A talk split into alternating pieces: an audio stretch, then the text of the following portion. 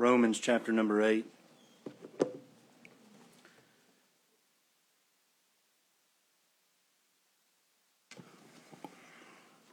Which I'm sure will seem odd to some. If you've been with us, we've been preaching through the book of Jonah. Um, so, why in the world would we abandon that text this morning?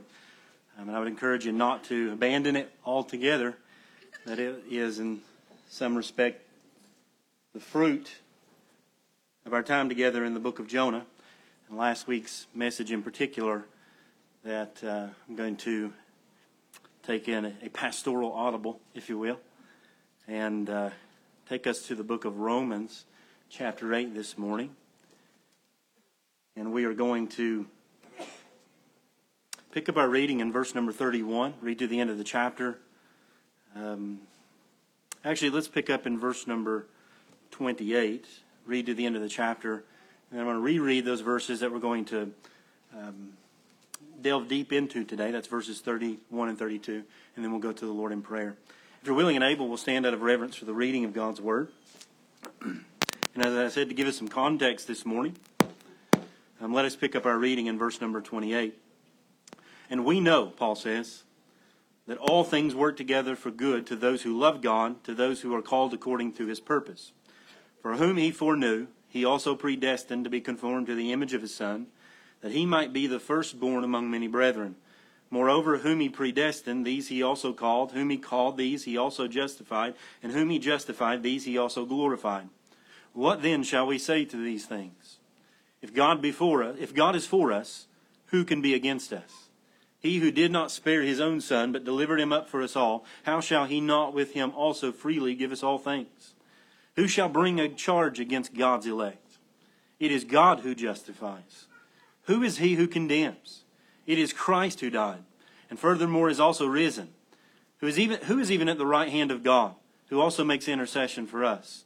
Who shall separate us from the love of Christ? Shall tribulation, or distress, or persecution, or famine, or nakedness, or peril, or sword, as it is written, For your sake we are killed all day long we are accounted as sheep for the slaughter. Yet in all these things we are more than conquerors through him who loved us. For I am persuaded that neither death, nor life, nor angels, nor principalities, nor powers, nor things present, nor things to come, nor height, nor depth, nor any other created thing shall be able to separate us from the love of God, which is in Christ Jesus our Lord. And again, our text, verse 31 What shall we say to these things? If God be for us, who can be against us?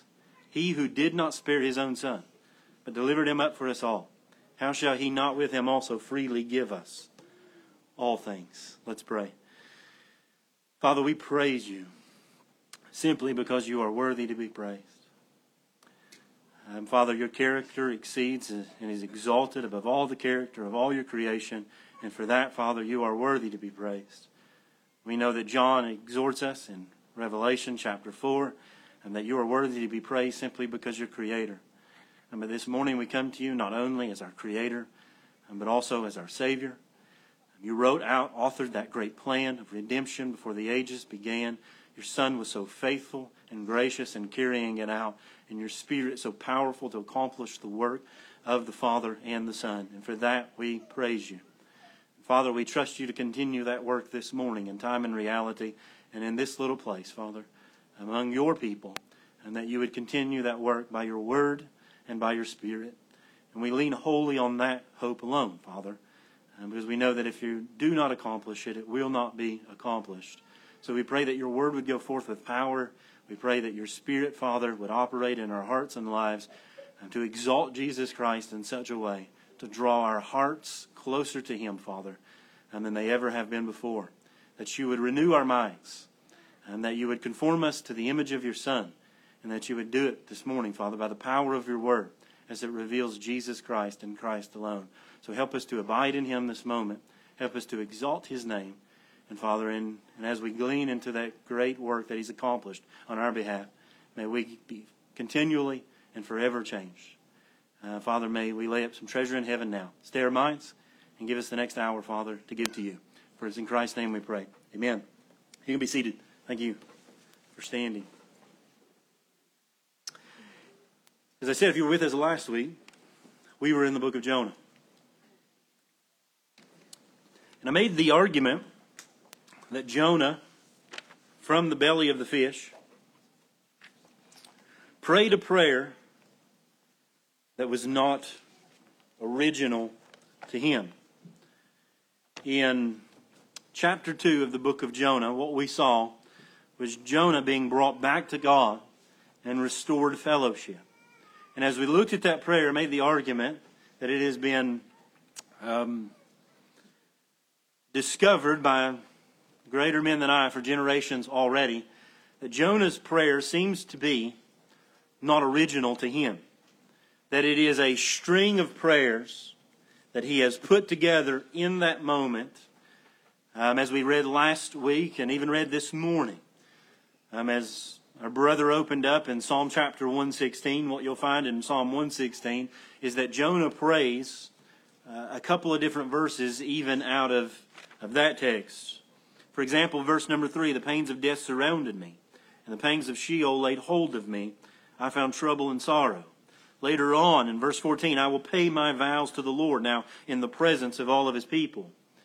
And what you find is, is that no less than six, possibly seven, different Psalms, Jonah is quoting or referencing or even directly restating um, in the belly of the fish as the Lord works providentially to bring him to the end of himself and to restore fellowship with him.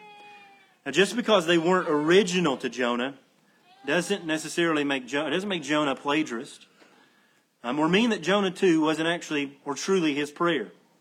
What you find is that the Word of God was stowed away in Jonah's mind, and God used it in the most desperate of times as a means to draw Jonah back to himself.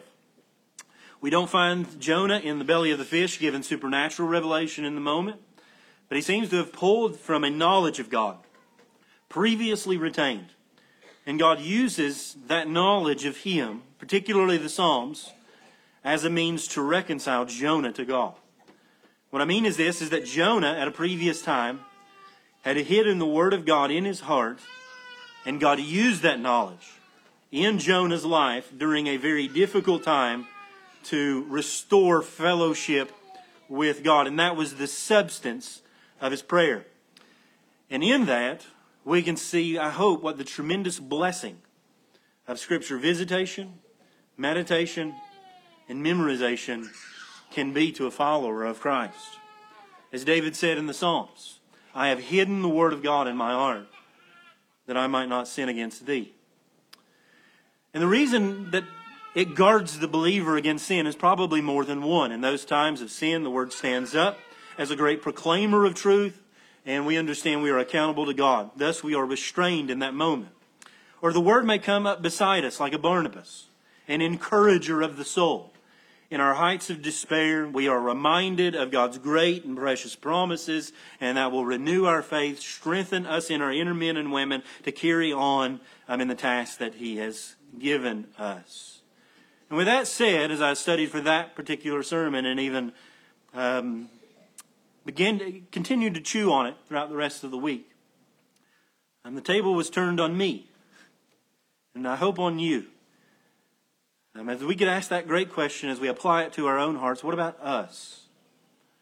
Insofar as we can, have we, have I, stored up sufficient treasure in my heart to sustain me in the greatest day of my peril? Because it will come.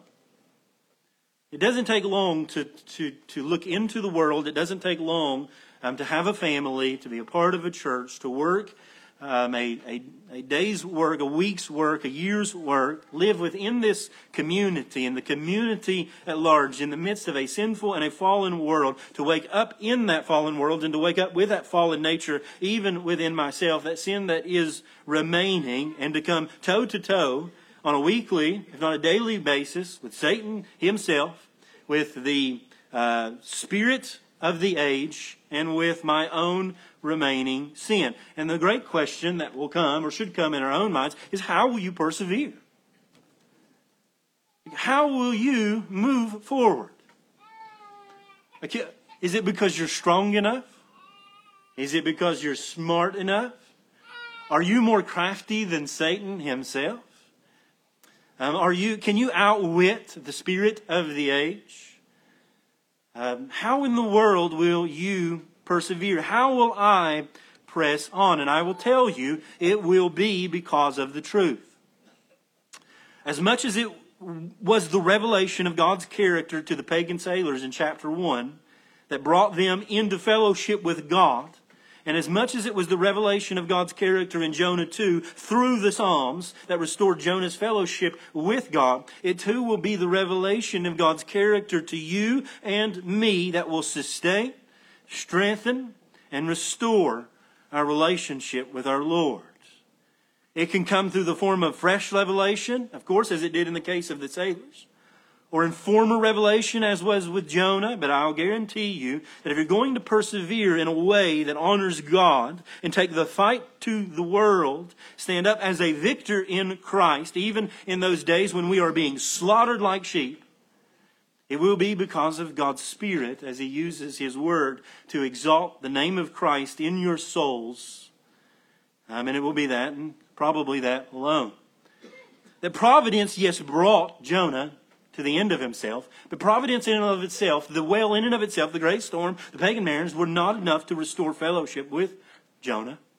I mean, it was the Word of God. It was those great and precious promises that in the belly of the fish, that Jonah clings to and renews and restores his faith. To get out of that fish and to stand up at the task at which he was originally called.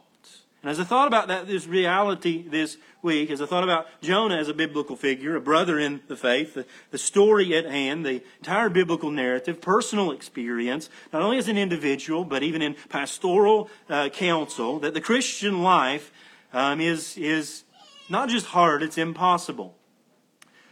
Um, and you are no exception if the Word is filled with godly men, if our lives are filled with men um, like those within the pages of Scripture, there's going to, the, the life is going to express the full range of difficulty of the Christian life, and much is necessary to per- persevere. I mean, as I thought about that, I thought about this text in Romans chapter number 8. And really, I thought about the whole of Romans 8. Can I just share with you anecdotally, experientially, personally, as an individual, there has not been a passage of Scripture that has been more influential in my life than Romans chapter number 8. And particularly this um, short passage of Scripture in Romans 8 31 through 39. And I thought I would love nothing more as one of the goals of this sermon. I would love nothing more than for you to memorize hide in your heart Romans 8:31 through 39 that it might preach to you time and time and time again when you are cast down and prone to wonder prone to wonder where is God and is God for me at all? Why is he angry with me? That Paul would rise up in your mind preach and proclaim these verses to you and that God would use these verses to draw you close strengthen your faith, remind you of his love, and give you the resolve to take up arms and fight. And I think that Jonah is testimony to the reality of these verses as well. Although Jonah did not have this passage of Scripture, um, as we build a case in the book of Jonah, I'd also encourage you as we proceed forward in the weeks to come that you would not fail to forget these verses that as much as we are in covenant with God and these promises are to us today, it was true of Jonah, that Jonah would persevere, that Jonah would be kept, that God was for Jonah. He was for not only the task to be accomplished, but that he was for him. And I have no doubt in my mind, not because I am um, skilled, intellectual, or academic, or truly spiritual, uh, more than anyone else, but I am confident that if you will heed that exhortation today, and that you will make Romans chapter number 8 um, one of the great tasks of the weeks to come to visit, to meditate upon, and to hide it away in your heart. And that until you meet Christ, um, it will be a continual comfort to your soul, to aid in your perseverance, to strengthen you in the journey when you face the enemy eye to eye and want to give up, as this passage of Scripture proclaims its truth to you, it will be a medicine to your soul. And thus, I want to give it to you this morning very quickly. Um, our outline will be simple. Number one, Paul's amazement. Or you could say Paul's astonishment. Number two, Paul's argument. And then number three, Paul's application. Paul's amazement or astonishment. In verse number 31, what shall we say to these things? Paul's argument, if God be for us, who can be against us? He who did not spare his own son, but delivered him up for us all. That's his argument. And then Paul's application. If that's true, how shall he not with him also freely give us all things? And the application could almost go to the end of the chapter in verse number 39, that it's going to be the flow, the outpouring of that reality. Um, some have argued that verse number 32 um, is the truth in which really all of Romans hinges on. That it's going to be, that, as one man has said, the divine Everest, the peak upon which um, all of Romans and all of Christian life um, hang. That it is going to be that place of height um, in which we stand amazed as we stand there on the Everest of this divine promise. So, number one, Paul's amazement. We see Paul's amazement in verse number 31. What shall we say then, or what then shall we say to these things? And there really is an amazement to the Apostle Paul in that phrase. But before we get to that, what are the these things? Um, it's arguable that these things are those, that great precious promise in verse number 28 through verse number 30. And we know that all things work together for good to those who love God, to those who are called according to his purpose. For whom he foreknew, he also predestined to be conformed to the image of his Son, that he might be the firstborn among many brethren. Moreover, whom he predestined, these he also called. Whom he called, these he also justified. And whom he justified, these he also glorified. And what you find in that are, are some, uh, some of these things.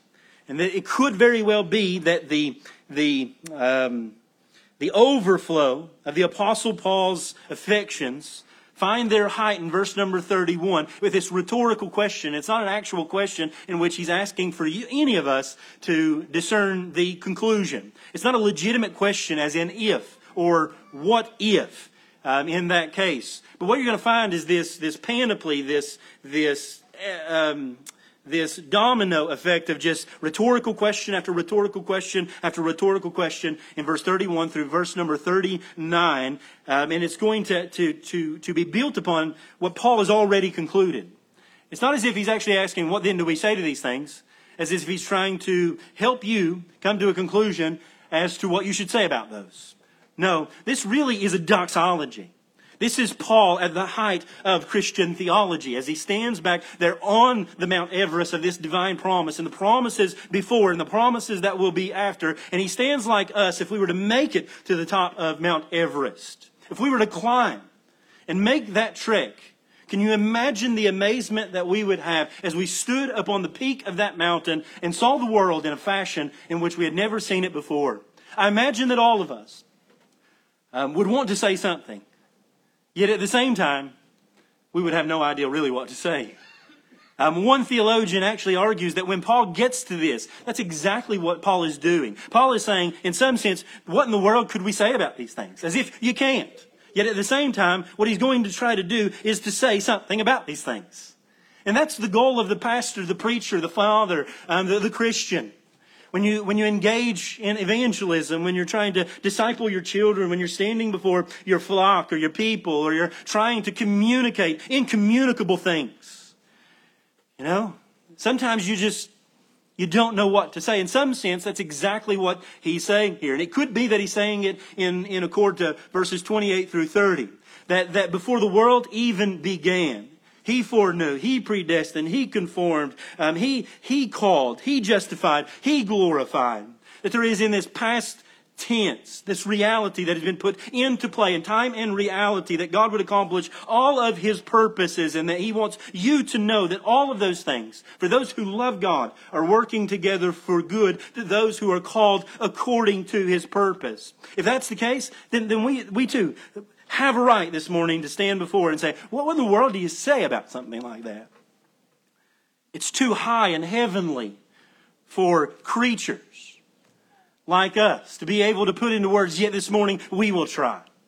Um, some have argued that it's all of Romans chapter number 8. Romans chapter number 8 um, has been argued by Christians throughout the ages um, as the greatest chapter in the greatest book in Scripture. And anecdotally, as an individual personally, I'm not going to argue as a theologian that that's necessarily true, because we know that all Scripture is inspired with God. But I can tell you personally that, that that commentator got it right in my own life. That this has been the greatest chapter of the greatest book in Scripture for me as a Christian, as a child of God. Another commentator says Romans 8 is the inner sanctuary in the cathedral of the Christian faith. And I think that's true. A Puritan said, if the scripture were a ring, Romans would be the precious stone. And chapter 8 would be the sparkling point of that jewel. And I would go on to add, in addition to that, Romans 8, 31 through 39 would be almost the peak of the star that, that sparkles from that glorious ring. That in it, I was convinced years ago, having labored through the book of Romans and labored through particularly Romans chapter number 8, that when I got to the end of Romans chapter number 8, and actually somewhere in the middle of it, there is no way that I could ever lose my salvation that I would persevere as the Spirit of God persevered in me, gave me that reality of salvation in a package deal, and would write upon my heart the law of God as that new covenant promise would be fulfilled um, t- uh, in time and reality in the heart of my soul, that the Spirit's operation all throughout the book of Romans chapter number 8, the Spirit of life, the Spirit of adoption, that, that, that the assurance and hope of a future adoption um, would, would come and that, that, that we, as God's people, um, would have every right to recall this portion of Scripture when we ever began to doubt. Um, and I walked away with a full assurance of my salvation, and that if God be for me, who could be against me? And that God is working in me. That if I could lose my salvation, I would lose my salvation. But through the Spirit's work in my life, even not only with, with those positive aspects of the Christian life, with the Word and with prayer and a whole host of other means of grace, um, but that even with my sin, as God would bring me to the end of myself, I mean, the mortification of it, that God would even utilize my sin to provoke me and propel me towards Himself.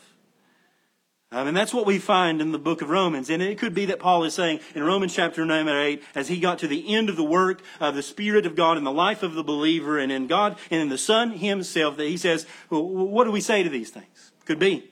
Some argue it's actually the whole book of Romans. That every point up to this point, Paul is saying, is concluding that an argument has been made up to this point in Romans chapter 1 through Romans chapter number 8. And he, he is just reflecting upon everything that he has stated up to this point. That in Romans 1 through 3, and we are condemned before God and do not have a righteousness of our own. But that righteousness is afforded to us in Christ Jesus as he is delivered up to the Father. That we, he receives the condemnation that we deserve and gives to us a righteousness not his own. And that righteousness, that provision for it is delineated in chapters 5 all the way through 8. And that through that union and communion with Christ, we become dead to the law and alive in Jesus Christ. And through the Spirit's work in our lives, um, we will never be lost. Yet at the same time, there's a reality to Paul's thinking. Romans chapter number seven, we, encourage, we, we, we encounter another great peril of the Christian life, and that is that remaining sin in our lives in Romans chapter 7, verses 7 through 13. That Paul brings us through salvation, that gospel that is proclaimed in chapter 1, verses 16 and 17. And he brings us through the condemnation of all men. He brings us through the righteousness that is afforded to us in Jesus Christ alone. He brings us through practical Christian living in Romans chapter number six, that as we are united with Christ, we die to sin and we're to mortify the deeds of the flesh. We're to yield our members over to righteousness and not unrighteousness. Why? Because we have been united to Christ. Yet in Romans chapter number seven, Paul laments, O wretched man that I am. And it may be very well be that on the basis of that, we encounter Romans chapter number 8 and verse number 1 as Paul um, expresses his own heart in the nature of his remaining sin and the fact that he battles with it, that there's a law written upon his heart that he desires to do, yet at the same time, um, he does not do it. O wretched man that I am, deliver me from this body of death. In Romans chapter number 8 and verse number 1, it, it catapults into this, this, this great and precious promise to all those that are in Christ. There is therefore now no condemnation to those who are in Christ Jesus, who do not walk according to the flesh, but according to the Spirit. And what we see in Romans chapter number 8 is that it begins with no condemnation and it ends with no separation. That nothing will ever be able to separate you from the love of God to those who are in Christ, that you will and never will be condemned. And does that mean that you can live a life of ultimate sin? And because now you have that gift of Christ and you can do and live as freely as you desire? No, he's already dealt with that in Romans chapter 6 and verse number 1. May I um, live in sin that grace may abound? I mean, if, if, if, if, if grace abounds because of sin, then the argument that some may make is that I may sin all the more, that grace more may abound. Paul says, no, God forbid. No, no, no, no, no. And then he gives us the operation in chapter number eight of the Spirit as he, as he retains that believer, grows him in Christ until that day in which you will see him face to face. And Paul may be very well saying in Romans chapter 8 and verse number 31 to the whole um, reality of Romans 1 up to 8 at this point, what shall we say to these things? It's a provocative speech. It's a form of speech that is to provoke you with that rhetorical question to draw out from the listener the obvious. That it is obvious. There's nothing to say about these things. And it's not that there's nothing to say. Volumes have been written throughout all the ages uh, and tried to say um, exhaustively exactly what these things mean. But Paul is bringing to the reality and to the listener, to, to you and to me this morning, that these realities, that these truths, that, that, that experientially speaking, we stand upon the evidence of the divine promise this morning and our breaths are taken away. It is to provoke in you this morning a, a amazement. Are you amazed by Jesus Christ? Are you amazed that in Romans chapter 1 you were on this, this uh, decline into your sin that had God, by the power of His Spirit, through the operation of His Word and the proclamation of the gospel, had He not intervened, that you would be under condemnation this morning, and He rips you and grips you out of that sin, calls you to Himself, brings into you new life, and that today you are persevering wholly by His grace. Do, are you amazed this morning?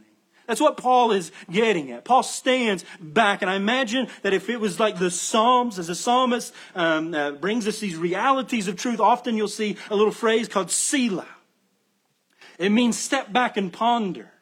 It's a pause in the song to reflect upon the words that were just said, the great truths that were proclaimed. And in, in, in some fashion, we may, in verse number 31, um, uh, present you this rhetorical question with the obvious.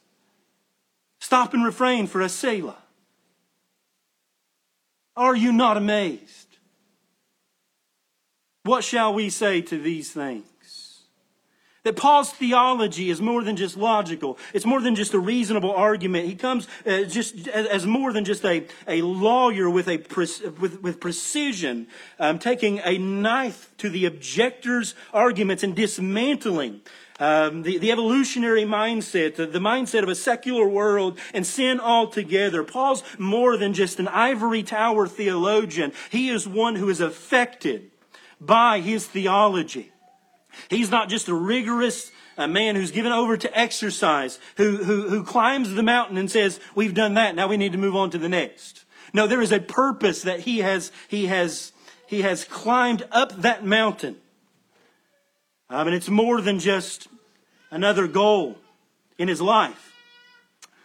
Um, and thus, along with this great theology, Paul stops for just a moment to stand in amazement as he looks around at the world before him and the theology. And thus he says, What do we say to these things? Then again, it could be that he is arguing that, that not only those things, the things that were just given is he amazed at? But two, in the middle of that argument, which he's not complete with, he's about to go into a doxology. He now moves on and says, it could be that these things is what he's about to say. And I think that it's probably all of it. What shall we say to these things? And we see Paul's amazement. Secondly, we see Paul's argument. Verse number 31 If God is for us, who can be against us? He who did not spare his own son, but delivered him from, up from us all. Paul's argument is, again, another rhetorical question. If God is for us, then who can be against us? And again, it's not as if Paul actually wants you to answer this as a legitimate question. He has already concluded what is obvious. And as the reader reads up to this point, it should be obvious to them as well that there is no enemy that compares to our Lord. It, it, we know that enemies exist. In just a moment, they're going to be labeled, right? All the things that stand against us. Yet at the same time, if you know the Lord, it's, it's as if Paul is saying, it is as if enemies don't exist. I mean, if God is for you, if God is for us, who can be against us? And the rhetorical question Paul is asking is, is that it should be obvious. No one. No one. If God be for us. And think about that for just a moment. If God be for us. I don't know if you've ever thought much about it, but little words like that, for us, can mean the world and then change an entire expression.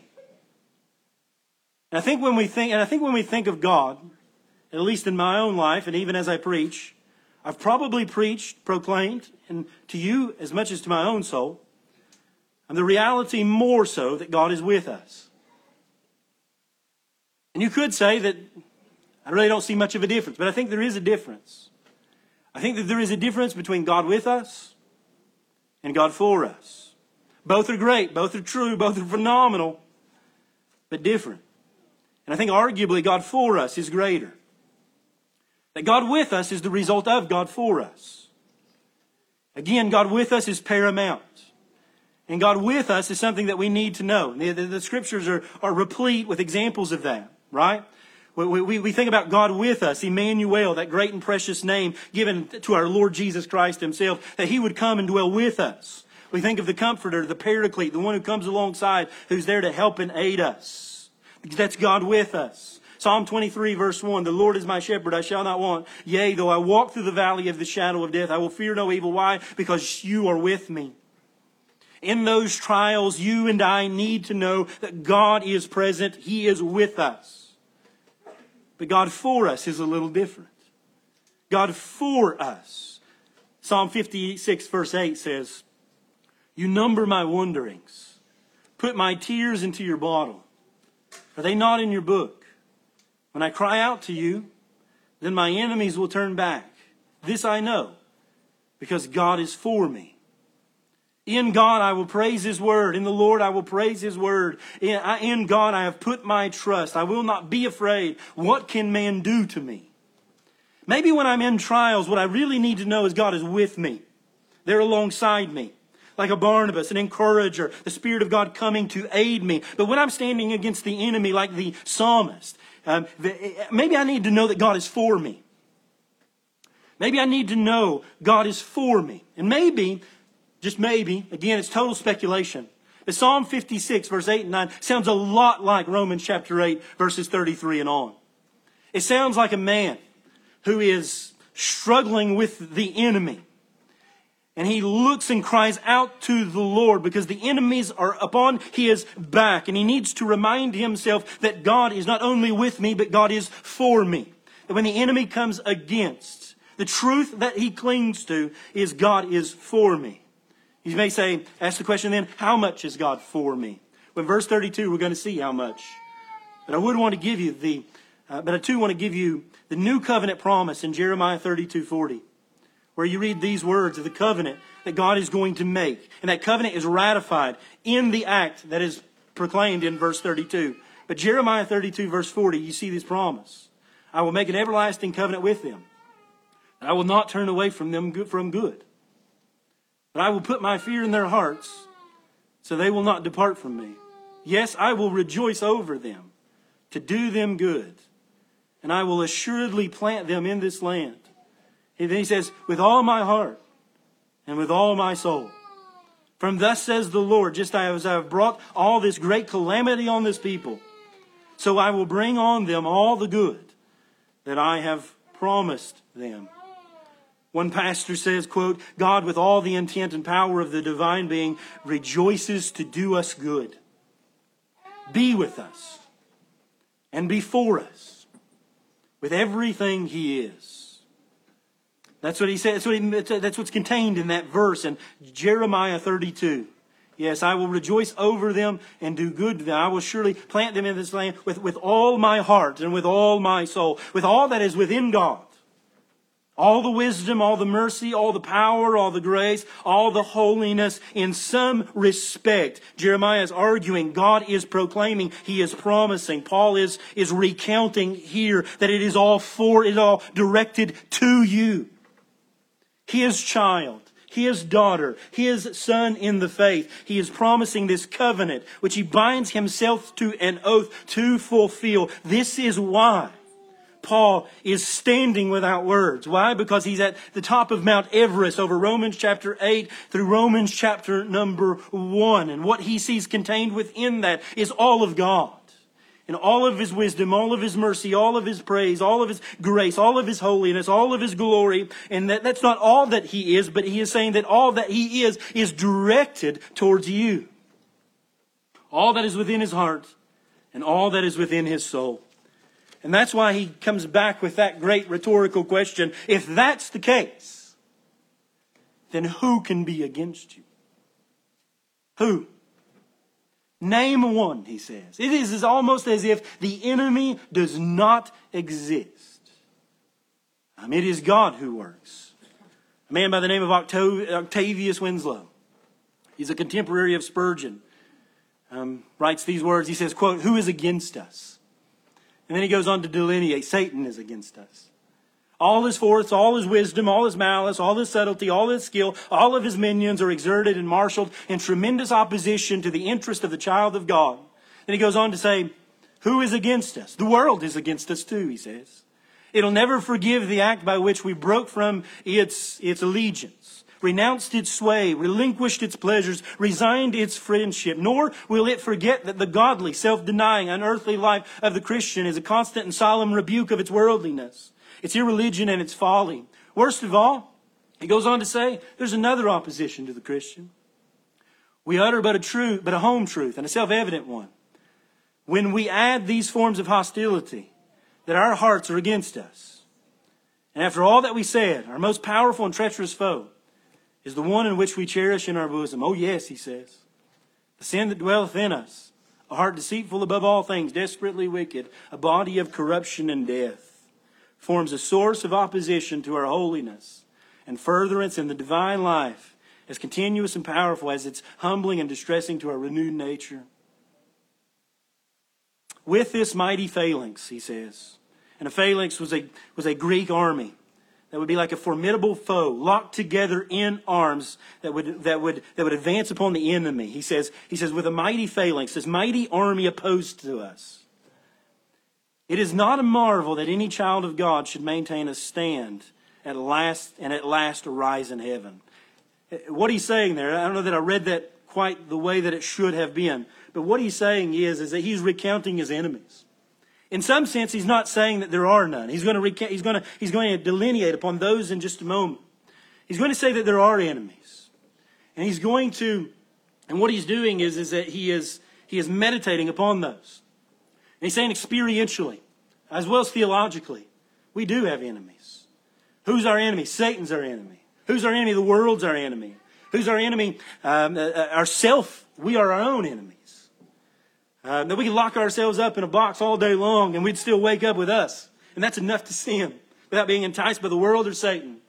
And what he's saying is, is he's saying, with this mighty army opposed to us, it's a marvel that any of us should make it to heaven. And that's the truth. But this wonder ceases, he says, when our eyes light upon the words. If God is for us, who can be against us? John Newton says, quote, No enemy can deprive us of the holy love by which God favors us, or the grace which he has given us, or the glory which he has preserved for us. Now, what shall we say to these things? This is to say that there are no enemies that even compare. What he's saying is, is he's saying when we look at the world, as, as I believe as Luther said, as I look at myself, as I look at the world, I, I wonder how in the world I could be saved. And that's a paraphrase. But when I look at Christ, I wonder how I could be not, how I could not be. That that's the idea.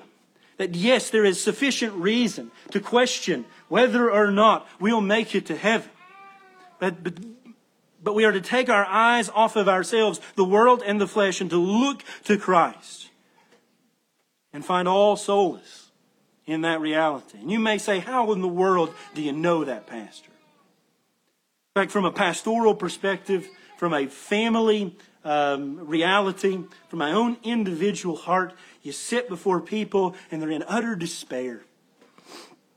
You know? I don't know if you've ever sat with somebody in utter despair up on your porch as they recount possibly even taking their own life. I'm talking about Christians. Talking about men in utter despair like Elijah as he sits under a juniper tree, as Jonah as he says, just throw me into the ocean, as David as he's at the end of himself, and, and just a whole host of other people, and you look at them and you just, and you just say, just hope in God, brother. Look to him. And he looks back at you and he says, what is there to hope in? How do you know that? How do you know what you cling to is real? You know? I've lost everything. I've lost my wife. I've lost my family. My job is in shambles. I can't go home. I can't go back to my church. You want to tell me God loves me?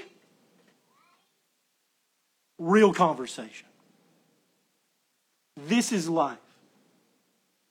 Like, how in the world could you look at me and say that God loves me? How is there any hope? How can I move on from here? What's your justification?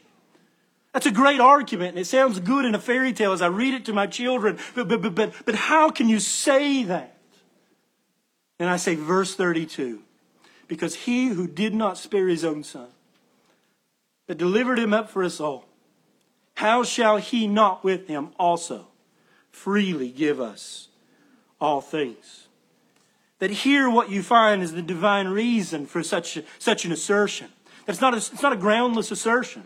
That, that, that great hope and the, the amazement of these things and that great hope as you stand before those who are in peril and ready to give up their lives and to give up hope um, as, a chi- as even a child of God. They've come to the end of themselves. Maybe they're like a Jonah in the belly of a fish or they're upon the boat and he knows his theology. It's all correct. He understands it enough to even tell the pagans about his God. Yet at the same time, he cannot go to him. He cannot pray a prayer in which he will even hear. He cannot muster up in his own being um, a, a prayer to go to this God. so, what do we say to a man like Jonah? As he stands there in peril and says, If this is what it means that God's for me, or then I don't want anything to do with it. How do you justify that? How do you justify such a statement? Well, then you see that Paul's argument continues. And he gives that divine reason, that foundation, that justification for the statement. If God is for us, who can be against us? How do you know that? How do you know that? On what basis? Paul says, because he gave you his son. He delivered him up for us all. Then you can know that he's going to give you all other things freely. That his grace doesn't end at the cross but it begins there. And know that, yes, God is for you. Let's look at the phrase, who he did not spare his own son. This is the argument that he's going to make. It's going to be an argument of greater to the lesser. He's going to say, if this is true, then everything else below it you can expect. That's the idea. That if God did this, no, he'll do more. And that God is for you. I'm literally, in the original, you read it like this Who his son did not spare. And in the original, remember that Greek order matters. that when you wanted to emphasize something, you could just jumble it all up. Like the, the Greeks would read and they would, they would put it all together in their mind as they're reading, as they're reading along. But one way that they would emphasize it, like we would do today in a Word document with a bold, right? Their bold would be Greek order. And the first order word there would be who. Who his own son did not spare. Who, who is the who? If you go back to 831, you'll find that the antecedent there is God. That it is the God who is for us. And that, the God who is for us is the same God who did not spare his own son. His own son is next in the order of words. So God, his own son, it says. His own son is in the beginning, even before the verb. He says, God, his own son. It's placed there to emphasize the reality of God in relationship to his son is to be read emphatically. And it's not just the son or his son, but it is his only son, which expresses the uniqueness of the son. It's used as well in Romans chapter 8 and verse number 3 when you speak of his only son. It could, it's equivalent to John 3:16, the unique son of God. As you read there, his only begotten son. It speaks of the eternal reality of the God, of the, God, of the person of the Godhead, the Son, Jesus Christ. That there never was a time in eternity when Jesus was not the Son of the Father. And in the fullness of time when God sent forth His Son, His only Son, His only begotten Son. In other words, God determines before the foundation of the world the manner in which He would save a people out of every nation, tribe, and tongue. And He does not, uh, and in that, He does not go outside of Himself to create a human being to bear that weight. Nor does He call an angel or legions of angels to be sacrificed on anyone's behalf. No, He calls forth His Son, His only Son, His unique Son. Hebrews says the very image of the invisible God. And you've heard that a million times. But I would ask you just for a moment to think and meditate upon that phrase His only Son. The significance of the phrase lies in God's unique relationship and His love, His unique love for His Son. To understand that a little bit, maybe you can think of a family relationship. For example, when I read he did not spare his own son, I immediately think of my own sons. All six of them. The love that I have for them is immeasurable. I pray that it's expressed in the daily life as I give myself over to them in continual sacrifice, imperfectly, but I strive for faithfully. And possibly even unto death one day. Who knows?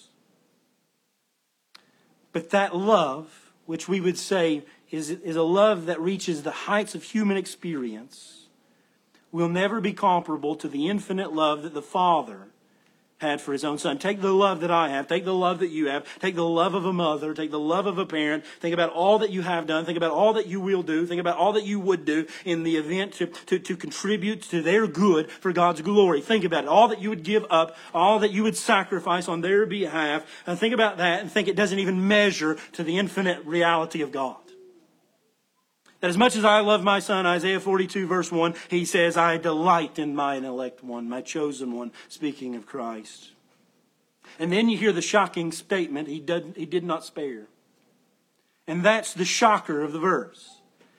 This Son, whom is in the perfect image of the Father, reflects him in all manners, perfect in majesty, glory, beauty, perfection, and holiness, in whom the Father has an unbridled union and communion him with all the ages. There never was a time in which he did not know him and did not relate to him and did not fellowship with him. Quote, he did not spare.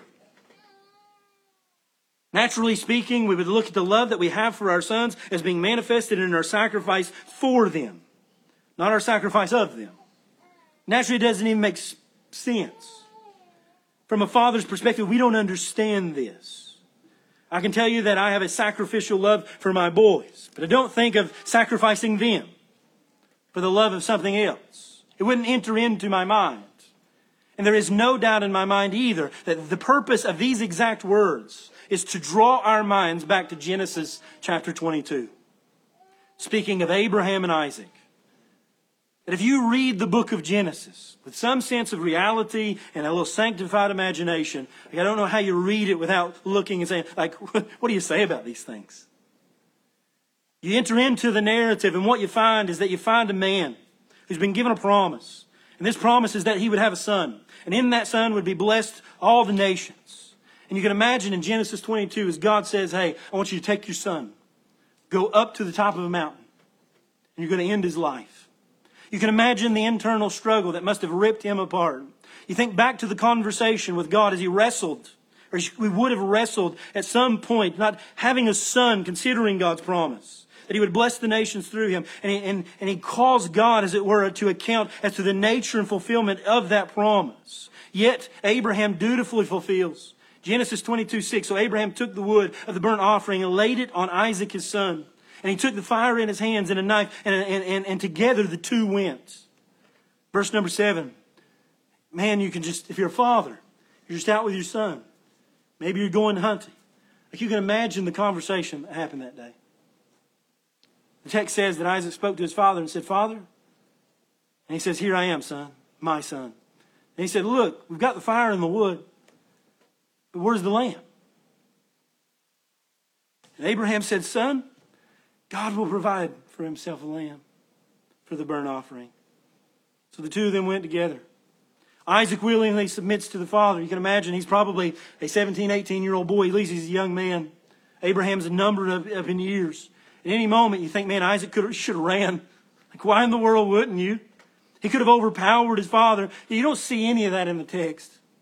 You see Isaac, just say, okay, Dad, I'll go. He submits to the father's will. He carries up the wood. Isaac is there upon the altar. The text says Abraham is willing not to spare his own son. The text says Abraham stretched out his hand and took the knife to slay his son the knife is drawn back, and the angel of the Lord says, Abraham, Abraham. So he said, Here I am. And he said, Do not lay your hand on the lad or do anything to him, for I know that you fear God, since you have not withheld your son, your only son, the text says.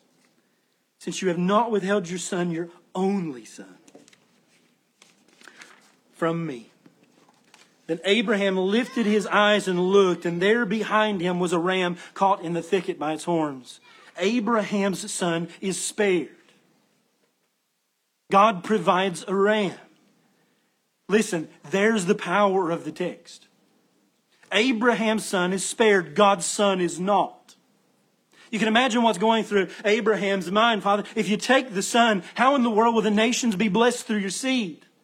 In a similar way, God the Father has sent God the Son. God the Son willingly takes it upon himself the, the, the, the, wood to take up to Mount Moriah, to be slain there by the Father. And the, and the great rhetorical question that the Father is, is, is, is, is I want to say troubled with that day, but, but, but, but, that we could ask is, is, is he could be asking, if, if not this, then how in the world will the world be blessed? There on Golgotha's hill, there is our Lord Jesus Christ hanging upon the tree. In the spirit of Genesis 22, the knife is drawn.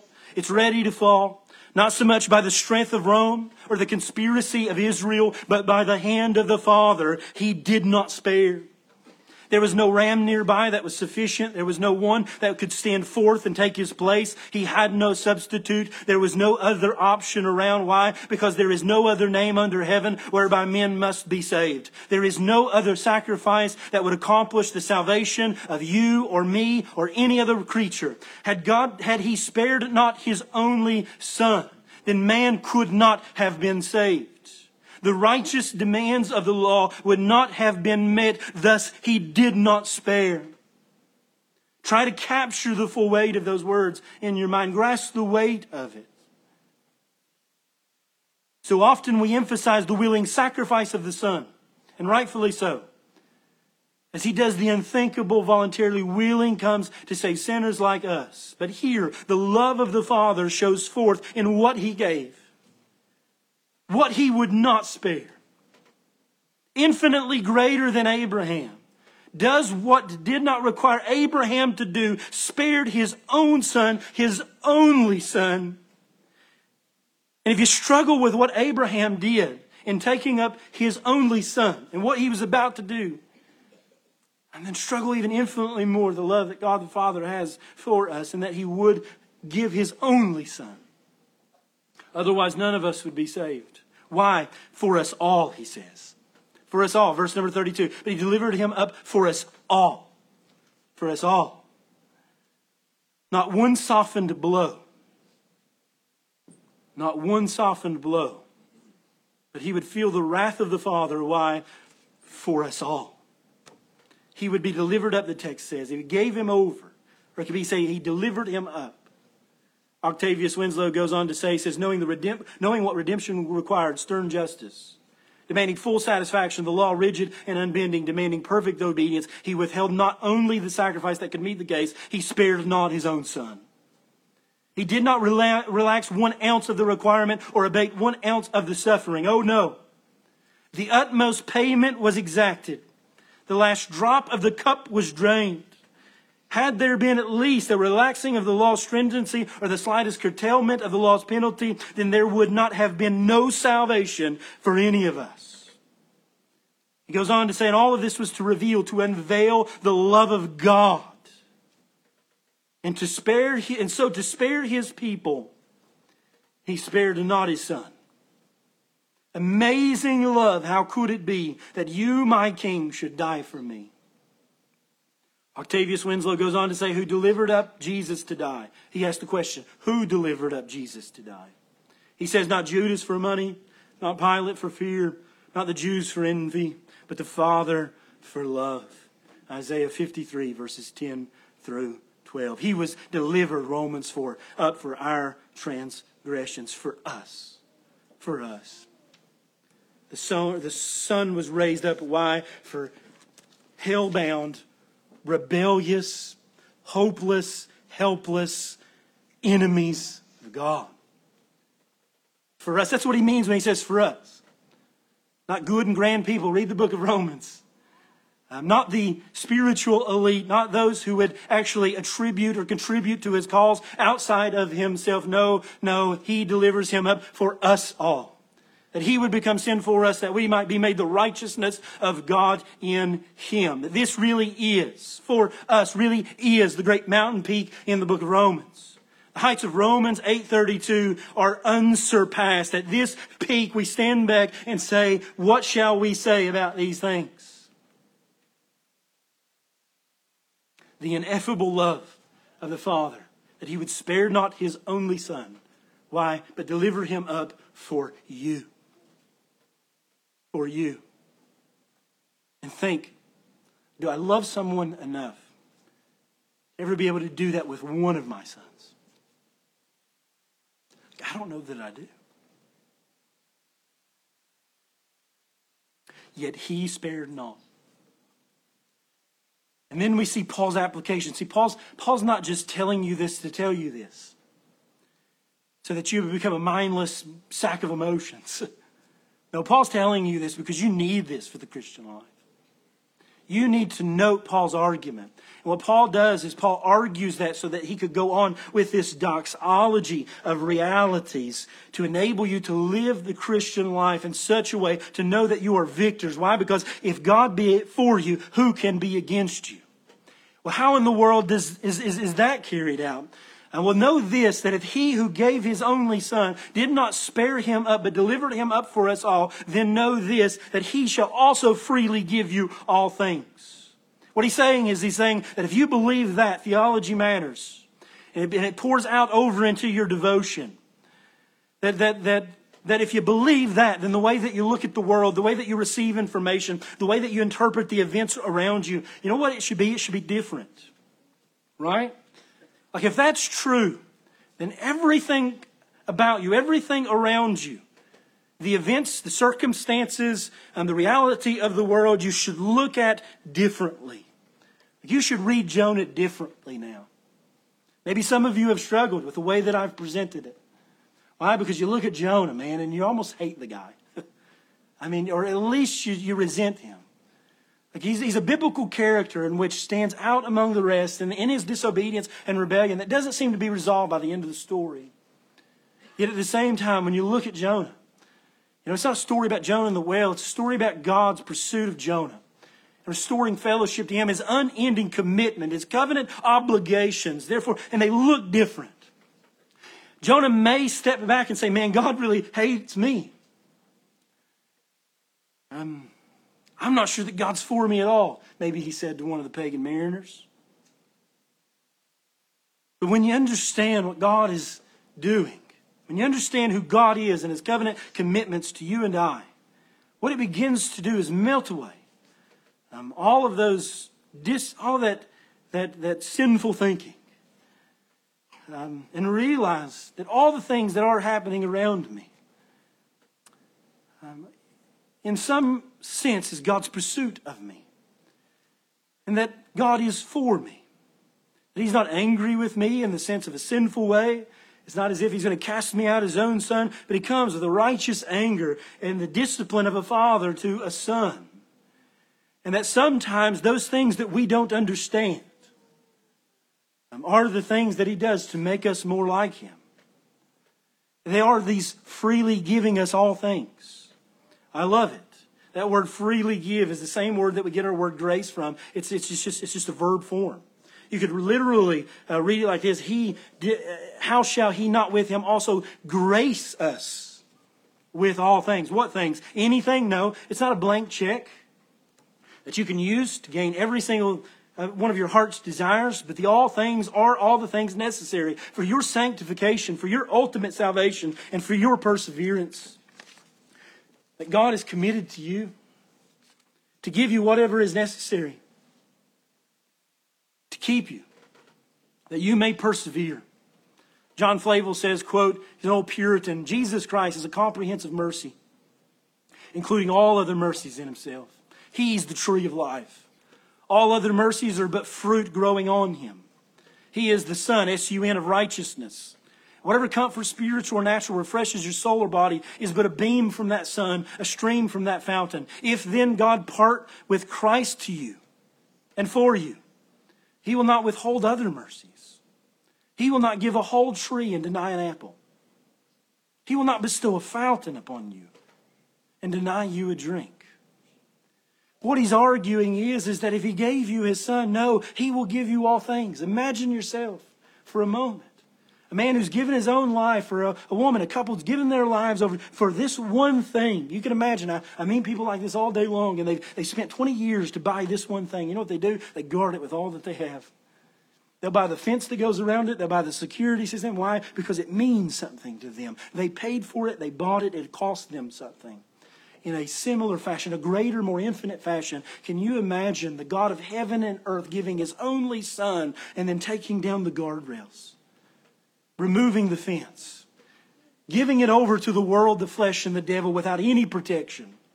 No, if God sent his own son into the world, he spared him not. He did the costliest thing. Know that he will protect it with all that he is and all that he has. You have nothing to worry about. And that's the, that's the, the, the, the, the fountain of the, the, the, the foundation of the fountain for the rest of the passage. Verse 33. Who then shall bring a charge against God's elect? Nobody.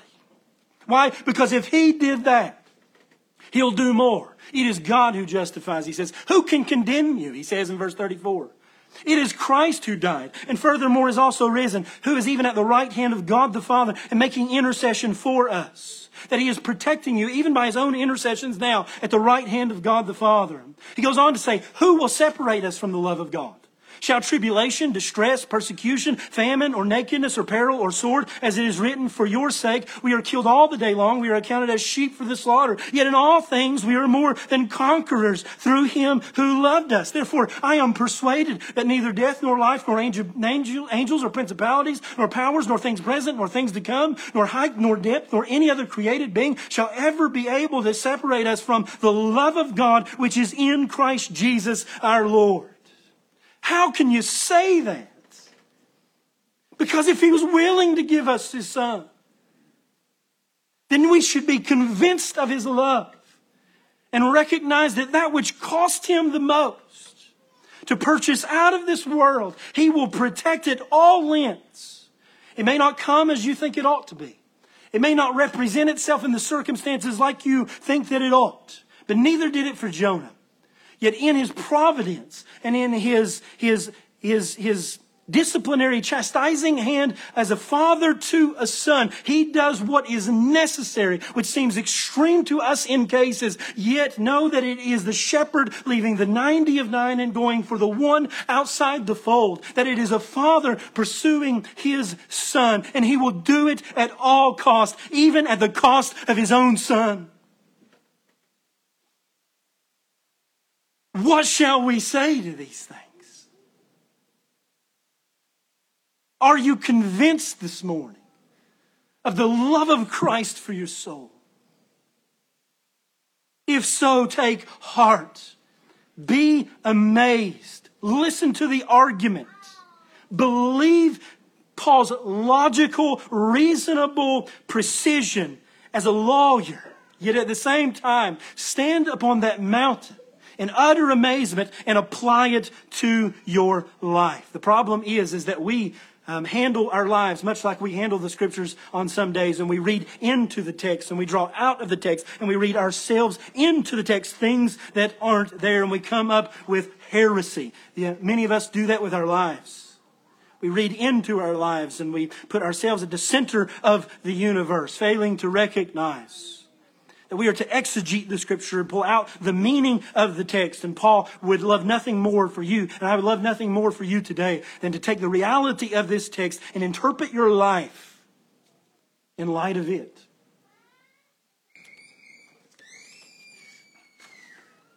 You may wonder today if God cares. You may wonder today if God is apathetic. You may wonder today if God is even there. You may wonder in a future day.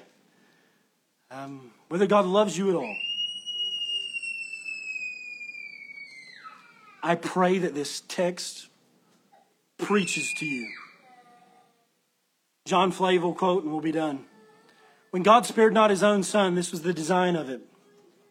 Could you know his thoughts and hearts? They would appear like this, he says. This is God speaking. Again, just John Flavel playing with his own mind. I will now manifest the fierceness of my heart to Christ and my fullness of my love to believers. The pain shall be his, the ease and rest will be theirs. The stripes will be his, and the healing balm issuing from them theirs. The condemnation he is, the justification theirs. The approach and shame he is, the honor and glory theirs. The curse he is, the blessing theirs. The death he is, the life theirs. The vinegar he is, the sweetness theirs. He shall groan, they shall triumph. He shall mourn, they shall rejoice. His heart shall be heavy for a time, that their hearts may be light and glad forever. He shall be forsaken, that they may be never. And out of the worst of miseries to him shall spring the sweetest of mercies to them. He ends with, Oh, grace. Now, you don't have to believe this to be saved. And you can walk away here today, like many Christians do, in despair. Right? Oh, God, are you for me at all? But I would encourage you to believe this text because it will be the ground of your perseverance. It will be the ground of your victory. It will be the ground of your effectiveness in this world. Um, and may God use it forever to amaze you by the argument that's made. And may you apply it in your life in a way that provokes you onto faithfulness in the Lord as you interpret the reality of your life that God is for you, committed to you. And if He gave you His only Son, did not spare Him, He will not spare anything else to keep His covenant and commitment to you. Know today that if you are in Christ, you are loved. Let us pray.